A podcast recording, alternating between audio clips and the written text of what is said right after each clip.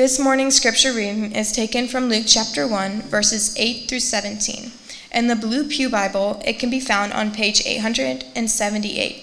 Again, the text is Luke 1, verses 8 through 17, found on page 878 of the Pew Bibles. Hear now the word of the Lord from the Gospel of Luke. Once when Zacharias' division was on duty, and he was serving as priest before God, he was chosen by lot, according to the custom of the priesthood, to go into the temple of the Lord and burn incense. And when the time for the burning of incense came, all the assembled worshippers were praying outside. Then an angel of the Lord appeared to him, standing at the right side of the altar of incense. When Zacharias saw him, he was startled and was gripped with fear. But the angel said to him, "Do not be afraid, Zachariah. Your prayers have been heard. Your wife Elizabeth will bear you a son, and you are to call him John. He will be a joy and a delight to you, and many will rejoice because of his birth. For he will be great in the sight of the Lord. He is never to take wine or other fermented drink, and he will be filled with the Holy Spirit even before he is born. He will bring back many of the people of Israel to the Lord, their God. And he will go on before the Lord in the spirit of and power of Elijah, to turn the hearts of parents to their children and the disobedient to the wisdom of the righteous, to make ready a people prepared for the Lord."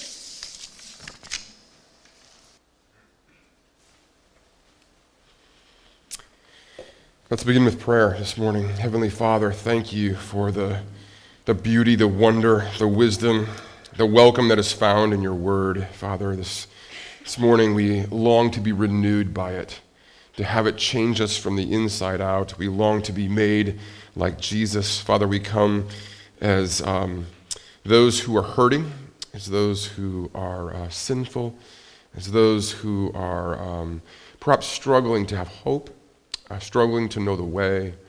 Father, as hurting, but also wanting to go our own way, wanting to have our way. And Father, we just pray that you would send your Spirit to subdue us, to encourage us, to fill us with, to surprise us with joy and goodness and beauty.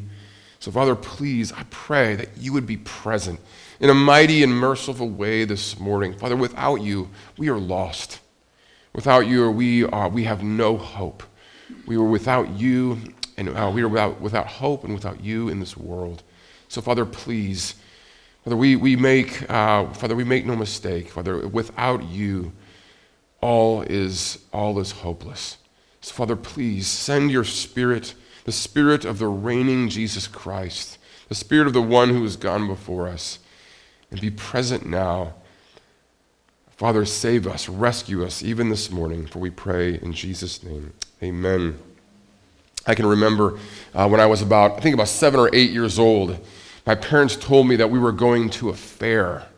And I was so excited about it. I mean, there's going to be rides, there's going to be cotton candy. I had all these ideas in my mind of how amazing it was going to be. And we got in the car. We were actually in Seattle at the time, and we drove for a lot longer than I thought up to a town called Vancouver, which I had never been to before, didn't know anything about. It was 1986. And it turns out in 1986, the World's Fair was in Vancouver. And so when I showed up, I'm thinking, pony rides, I'm thinking, all kind of popcorn and things like that. The World's Fair was completely different. And in fact, for me, as a 7 or 8 year old, it was a lot more boring. And I can remember just being dragged around and my parents saying, "Bruce, follow us, come along, stop dragging your feet," telling me what to do, and I was so tired of being told what to do. Don't sit over there, do this, do that. And I just remember wanting to go anywhere but be in the fair. And I remember I saw something that captured my attention, and I looked at it for a while. I can't remember what it was, but I was enamored by it. And then I turned around to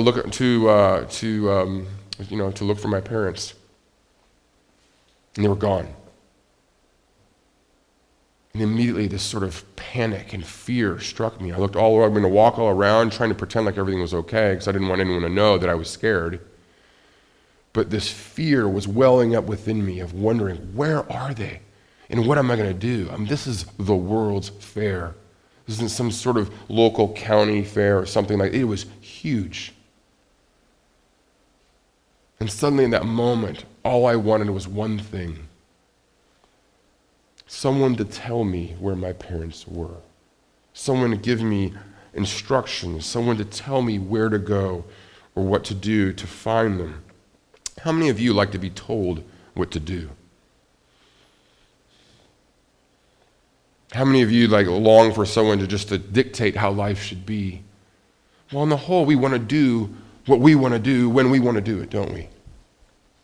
But there really are times when we long to be told what to do. For example, when we're lost. And not just lost as a kid. How many of you have been driving somewhere and you take a wrong turn, or you're in a place that you've never really been before, and suddenly you have that aching feeling that you've taken the wrong turn and you have no idea where you are. Of course, these days we often have our phones, we can pull out Google Maps and we can find our way. But perhaps you've been in circumstances where Google Maps have misled you and you're like, oh my goodness, where am I? So that sense of being lost, but it's not just when we're lost that we want someone to tell us what to do. It's when we're sick. How many of you have been sick in the last year or two? And you would love for someone to just, the doctor to say, here, this is what's wrong with you, take this, or do this. And we long to be told what to do to be restored to health. Or again, I mentioned that in our call to worship this morning, what if we're trying to build something? It could be as simple as a toy, but maybe it's something that we got from Costco or from IKEA, and we have to put it together, and we want to be, someone just tell me what to do. So, and here's the thing, the defining feeling, I think one of the defining feelings of our times I mentioned is confusion. We're confused. We don't know what to do. In fact, and one of the reasons for that is our culture, again and again and again, is saying what? Do whatever you want to do.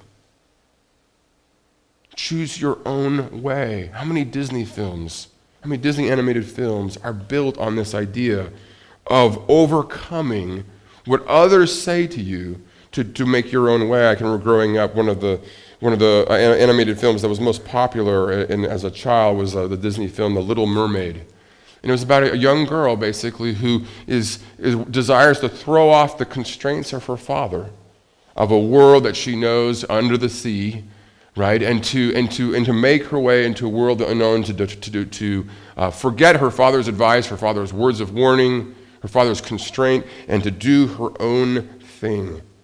And that's understandable because so often our culture's ways, our family's traditions, our culture's way of doing life is oppressive. It is constraining. And so we think, well, what else is there to do but to throw that off and to go our own way? But the question is, how good is our own way? How good is it? How good is our lives when we do what we want? Several years ago, when my twin daughters were in 7th grade, if I remember, they were. I think if I remember right, they were on the bus talking to some of the kids, and one of the boys had gotten a brand new phone. And at the time, my daughters did not have phones. It was an ongoing topic of discussion when they would get a phone, and they wanted to have a phone, understandably. And this boy who had just gotten his phone, as he was talking about it, everyone, kids were saying, oh, this really cool new phone. I don't know how it came up, but at some point in the conversation, he said this, since I've gotten this phone, my grades have gotten worse. And he said, I spend way too much time on this thing. Right? How many of us can relate to that? We get something that we think we want, and it ends up actually hurting us. And wait a minute, what am I doing? And that's what I want to talk about this morning, this sense of regret. Have you ever had regrets about life?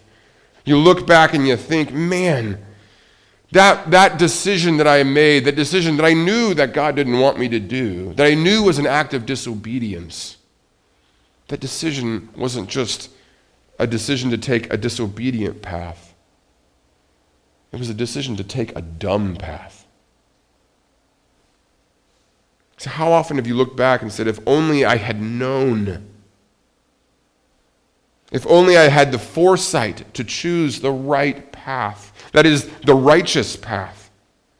And it makes you wonder, it goes, wow, how often is the disobedient road the dumb road? Just rarely? You know, so there are a few laws that are a good idea, a few commands of Scripture that really are smart. The rest of them are just annoying and irritating and just lead to, right? How often is the disobedient road the dumb road? How, rarely? Regularly? Is disobedience usually desirable? Or is it dumb? You know, there's a movie that came out quite a while ago called Spanglish. And in the movie, there's a relationship between the mother and the daughter. And the mother has lived a very unwise life.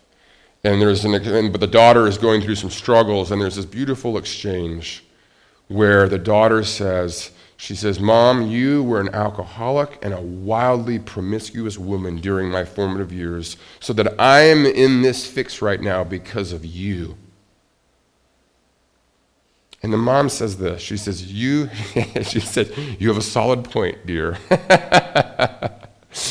But right now, the lessons of my life are coming in handy for you." See, there's this sense that we only get to live life once. And that what we thought was a good idea at the time, we look back on and we think, oh, if only I could do it differently. See, what if the way, listen to this is so important, what if the way to real lasting joy, to real peace, to real life is radically different from what we think? What if it's not just different? What if it's incredibly counterintuitive? What if it's 180 degrees from where we're headed? Let me ask it this way. What if sin doesn't just mess with our hearts and our wills, making us do bad things? What if it messes with our minds, making us think bad thoughts, not just bad, morally bad thoughts, but think badly, as in dumb, stupid, foolish thoughts? What if sin not only hijacks our hearts, but it hijacks our minds, our intellect? What if sin doesn't just make us sinful, it makes us stupid? What if sin makes us not only failures, but fools? How many of you think of sin along those lines? Just turn, before we jump into Luke 1, turn just real quickly to the right. Turn to the book of Romans. I want you to see this, because I think it's something that often is neglected in how we think about sin. In Romans, this is page 966 in your pew Bible.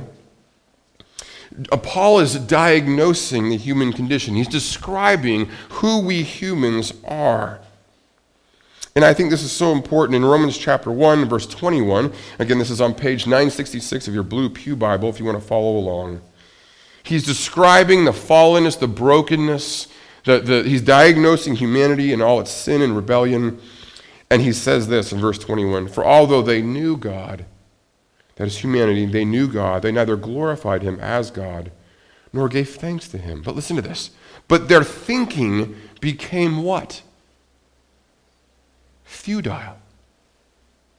And their foolish hearts were darkened."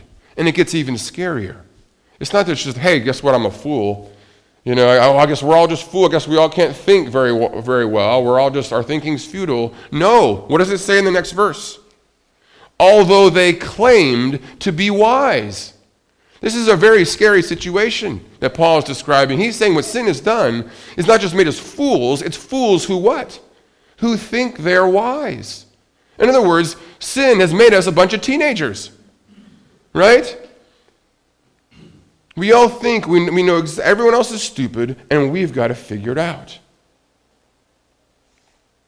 That is a very scary situation.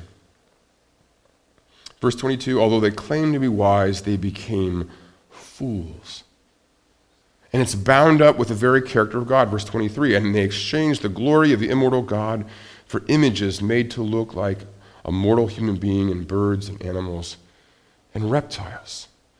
So again, we're asking this question. Let's turn back to Luke chapter 1. We're asking this question this morning. What if sin not only makes us do bad things, but makes us think bad things or just think badly? I can remember when I was, I think I mentioned this on Friday night, I mentioned survival training when I was in the military. I was in survival training, it was the pitch black of night. I was there with two other guys. We're trying to make our way, evade those who were trying to catch us. And throughout that night, there was cloud covering, so you couldn't see any stars or anything. The only way that we could find our way was through a compass, through land navigation. And the two guys who were with me, as we looked at our maps, and as we were following the compass several times, they were like, hey, Bruce, hold on, time out. We really think it's that way. Like, we need to be going this way. And I had the compass, and I said, well, the compass says that way. And I said, no, but we really feel like that's over here.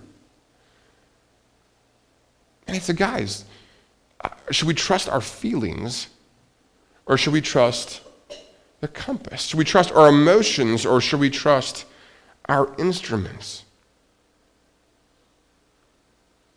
See, the question is our human diagnosis, our human condition such that we can't trust ourselves? And raises the question, whom can we trust? Now turn to the left real quick, all the way to the Psalms. Because I want to just, this morning, I want you to see the beauty, the wisdom of God's law. Turn to Psalm 19. As a kid, in junior high school, Psalm 19 was one of my favorite psalms because it gave me a sense that the world that we live in was a world that was symbolic. It pointed to something more. And it speaks in here, Psalm 19 is broken into two parts. First, the first six verses are about how God reveals his wonder through his world. And it just celebrates how through the stars in the sky and the heavens and all the wonder of this world is pointing to God himself, to his glory, to his character. That there's a sense, and just as Paul has spoken of in Romans 1, there's a sense in which there's order to this world. I was speaking to a man recently in the hospital about the Lord, and he mentioned that, it just escapes me right now, the name of it, but there's a word or a name for a number that appears again and again in nature. You guys know what I'm talking about? I think it's like 1.86. It's like the nature's ratio or something like that. But it's a number that appears again and again. It's found all throughout just the world. But it's this notion of a constant that is there, that points to something more. Again, so this first six verses are about general revelation. But then David, the psalmist, moves to in verse 7 to discuss something more. Again, this is page 471. Listen to this, verse 7. The law of the Lord is perfect, refreshing the soul. The statutes of the Lord are trustworthy, making wise the simple. Don't let those poetry mislead you here. It says making those who are simple wise. What are God's commands able to do? Make you wise. What does it mean to be simple? It means to be gullible, easily fooled. To be simple is to see the world in black and white. To see things as binary, this or that, rather than seeing there's nuance, there's detail, there's sophistication. The statutes of the Lord are trustworthy, making wise the simple. The precepts of the Lord are right, giving joy to the heart. The commands of the Lord are radiant, giving light to the eyes. The fear of the Lord is pure, enduring forever. The decrees of the Lord are firm, they're trustworthy, and all of them are righteous. Now listen to this, verse 10. This animated me as a child. This galvanized my heart. They are more precious than gold, than much pure gold. They are sweeter than honey from the honeycomb. By them is your servant warned. Isn't that amazing? These laws, they warn us. Have you ever been warned in a way that's just really helpful? Right? How many of you're driving along on something, that warning light comes on, and you're like, oh, I need to do something. Right, the engine light comes on, and you don't want to keep driving and destroy your engine, right? You're thankful for that warning. You've averted disaster. God's law, God's laws, God's word speaks in this way that warns us, but doesn't just warn us away from something. What does it say next there? I love these words. By them is your servant warned. In keeping them, there is great reward. I mean, come on, how good could it be? Not only is there warning, there is reward for us here. And then he continues, keep your servant also from willful sins. May they not rule over me. Then I will be blameless, innocent of great transgression. That's such a beautiful phrase. So listen, his word reveals wisdom. The best way to go, and it is the wisdom of the righteous. Think about that. If disobedience really is always dumb, what if obedience, what if his law is always better? It's always wiser. And that's why I want to just turn very briefly here to look at Luke chapter 1, because it celebrates, I love this beautiful idea of how when Gabriel appears to Zechariah, there's this, he describes the ministry of John the Baptist precisely in these wonderful words. I just think it's so beautiful how he describes it. It's there in verse, which again, this is back on page 878. Verse 16, this is so beautiful. This is Gabriel speaking of John the Baptist. He will bring back many of the people of Israel to the Lord their God. He will go on before the Lord in the spirit and power of Elijah to turn the hearts of the parents to their children and the disobedient to the wisdom of the righteous. I love that phrase, the wisdom of the righteous. Gabriel is saying to Zechariah, your son will show the beauty of God's law to God's people again. They will discover that his law is more precious than gold, than much pure gold. They will rediscover that the law warns and keeps them from danger. They will discover that the law rewards them. They will see the beauty of God's law, that it is a better way, not simply the right way. And so you have this moment, this beautiful moment, where we discover that the grace that God gives us, listen to this is so important, at the center of the gospel is the gift of the blood of Christ. You know that. That is what makes us a Christian. It is what rescues us. It is what redeems us. It's what gives us eternal life. It is the gift of all gifts. But do you know that along with that amazing act of grace is another act of grace, the giving of his law, the giving of his word to guide us, to instruct us in the way of wisdom. Listen, gang, God's law isn't just some fine print, that we have to do because we've been given the gift of his son. Again, as I mentioned in our call to worship this morning, there's a celebration in Psalm 147 of saying, listen, he's given us his law. He's done that for no other nation. We have the blueprints. We have the instructions. We know how to live life. One of the things that we're doing, we just started recently in our family life is, I will get up in the morning, just on my own, and just very quickly read through one of the chapters of Proverbs, chapters 10 through 31, and I'll pick out 2, 3, 4, 5 of them that I think are just really salient, really relevant to the life of our family. And then over dinner, at night, we'll just talk about them. We'll describe them, we'll discuss them, we'll sort of percolate over them and what is going on here, what's behind this? Because that's what the Proverbs are. Proverbs are these sort of mysteries. They're little tiny bite-sized mysteries. It'll say something, you're like, how is that true? And you wrestle with it and you discover it and you talk about it. And it has been so helpful for our children. It's been helpful for me and Sarah, often very convicting. It's like, boy, I really blew that one. Right? And let's just take a few minutes here. I want to just give you a few examples. In fact, I'm going to use 2 case studies here. I'm going to talk about, from Proverbs, our words and our wealth. Okay?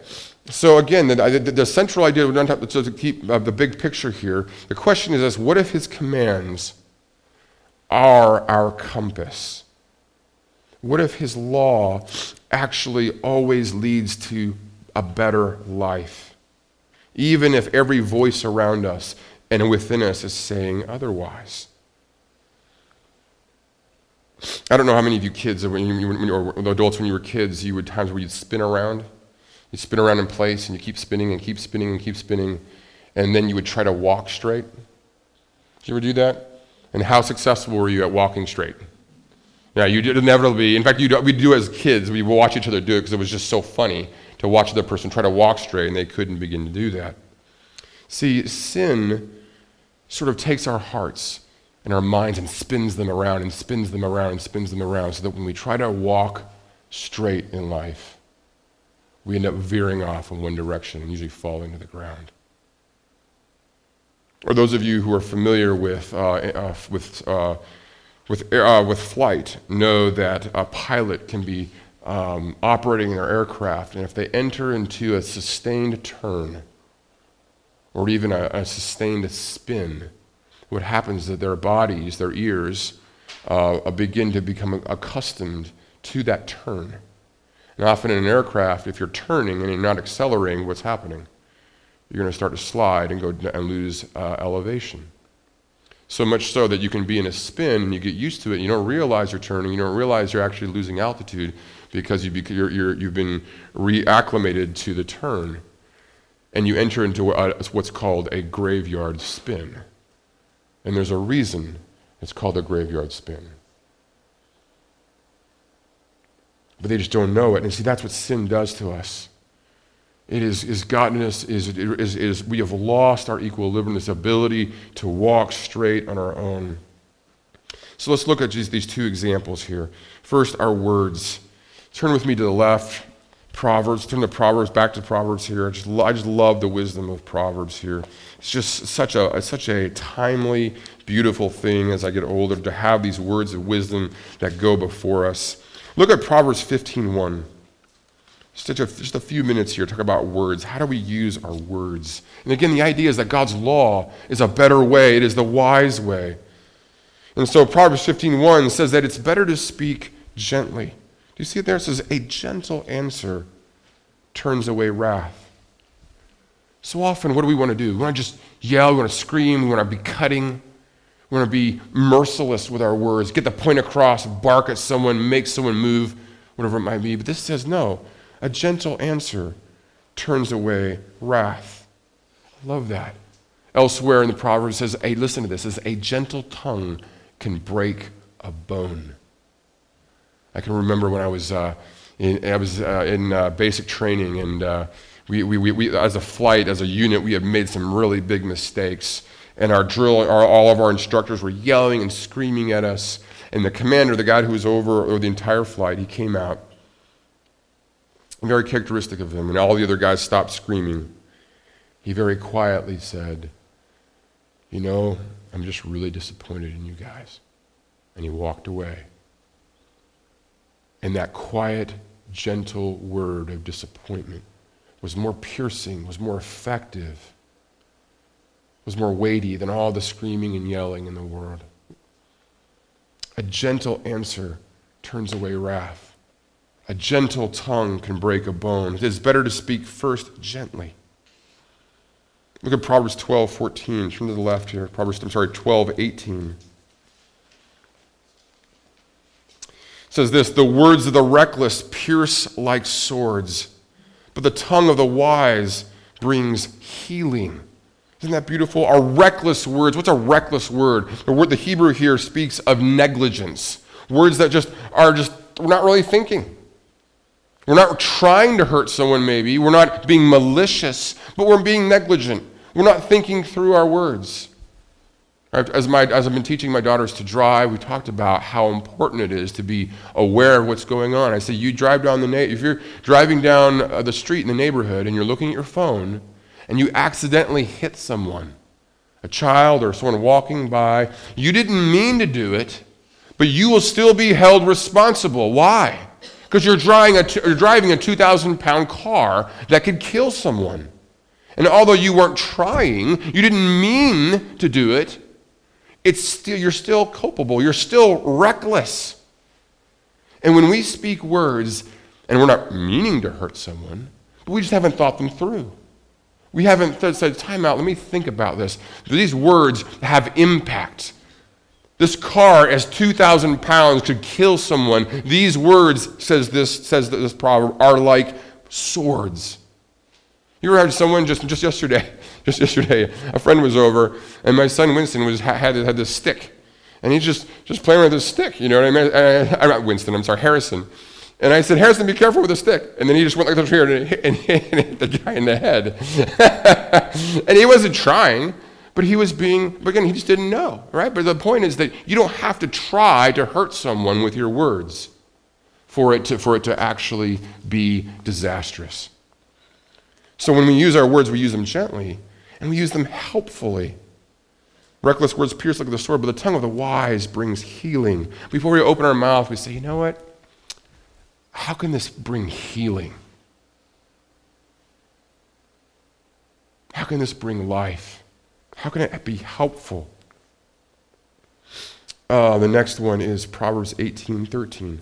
The Proverbs, turn to the right again, Proverbs 18:13. To answer before listening, that is folly and shame. How many of you have ever spoken too quickly? The person's talking, and before they've even finished, you've got your answer, because you know everything, right? We've heard all we need to know. We've gotten it all figured out. See, to speak wisely is to speak gently, helpfully, and slowly, to be slow to speak, to say, wait a minute, have I heard all that I need to hear before saying something? Have I asked all I needed to ask? Because when we don't do that, when we ask, when we answer before listening, what does it say? That is folly and shame. It's stupid, and you end up embarrassed. Does that make sense? And so again, he's saying, hey, it's better. The wisdom of the righteous is to speak gently, helpfully, slowly. And finally, let's look at 24:26, Proverbs 24:26.